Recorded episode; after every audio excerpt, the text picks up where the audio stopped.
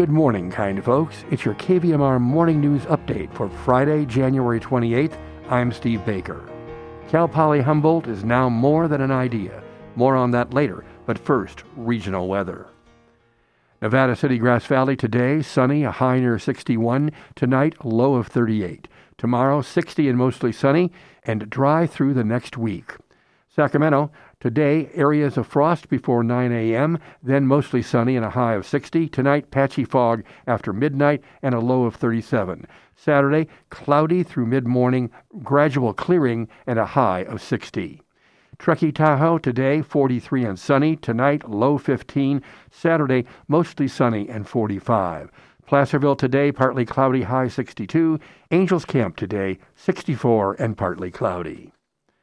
Nevada County Public Health reports 222 new confirmed COVID 19 cases Thursday afternoon. Now 14,094 cases since the start of the pandemic.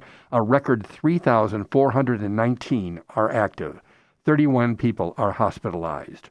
The Union newspaper of Grass Valley is reporting that last week's 1,357 new cases of COVID 19 was the highest weekly total recorded in the county since the pandemic began. The previous three weeks numbered 453, 632, and 702, forming the beginning of a recent COVID 19 surge in the county. Previously, Nevada County had gone 15 weeks in which weekly case totals always remained below 200.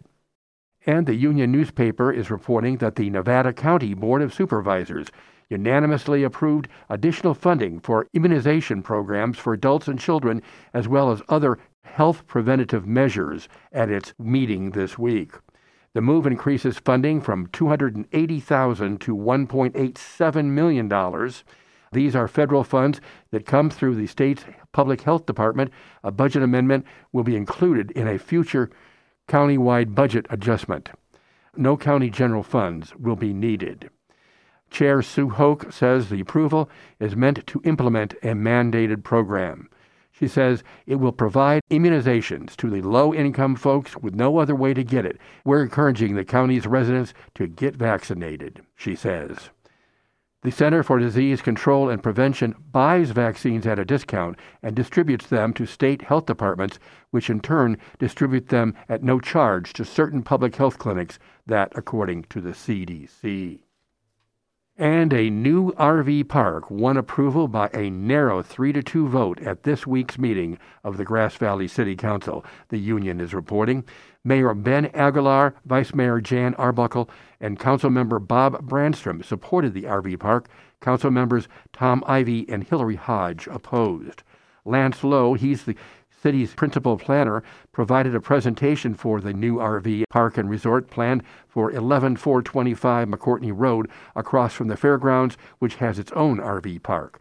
The council vote finalizes approval, though much preliminary work remains before construction can start. No opening date is set. The 20 acre RV park resort will rent for $70 per night for a duration of 30 days or less and is subject to a transient occupancy tax. Opponent Hodge says that while the concepts for the RV park are beautiful with attractive amenities, affordable housing is needed. We have people living in a house three generations deep because housing is that scarce, she says. Given the proximity of the town and the location of this project, it's really too bad it's not affordable housing.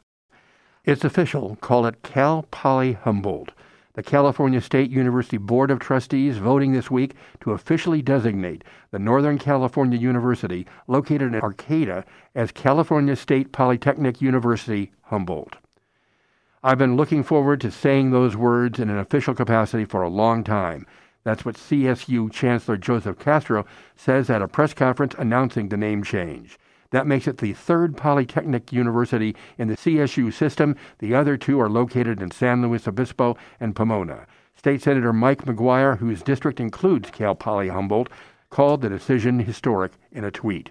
Today's action is a game changer for this amazing campus community, our regional economy, and the greater North Coast, McGuire wrote. The board's decision caps off a two year process to explore the change in designation, which declares a campus emphasis on applied sciences and technical subjects.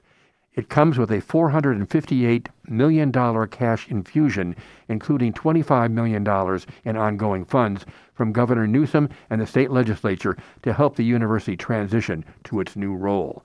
Part of that funding will go toward helping the university establish 12 new programs by fall 2023 certificate programs in cybersecurity, information technology, and sustainability, as well as bachelor's degree programs in energy systems engineering, mechanical engineering, data science, software engineering, applied fire science and management, cannabis studies, and marine biology. One master's degree program is on the list, that one in engineering leadership.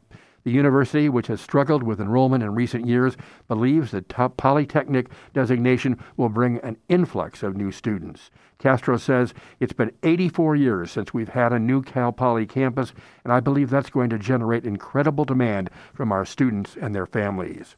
Cal Poly San Luis Obispo was established in 1901, while Cal Poly Pomona was established in 1938.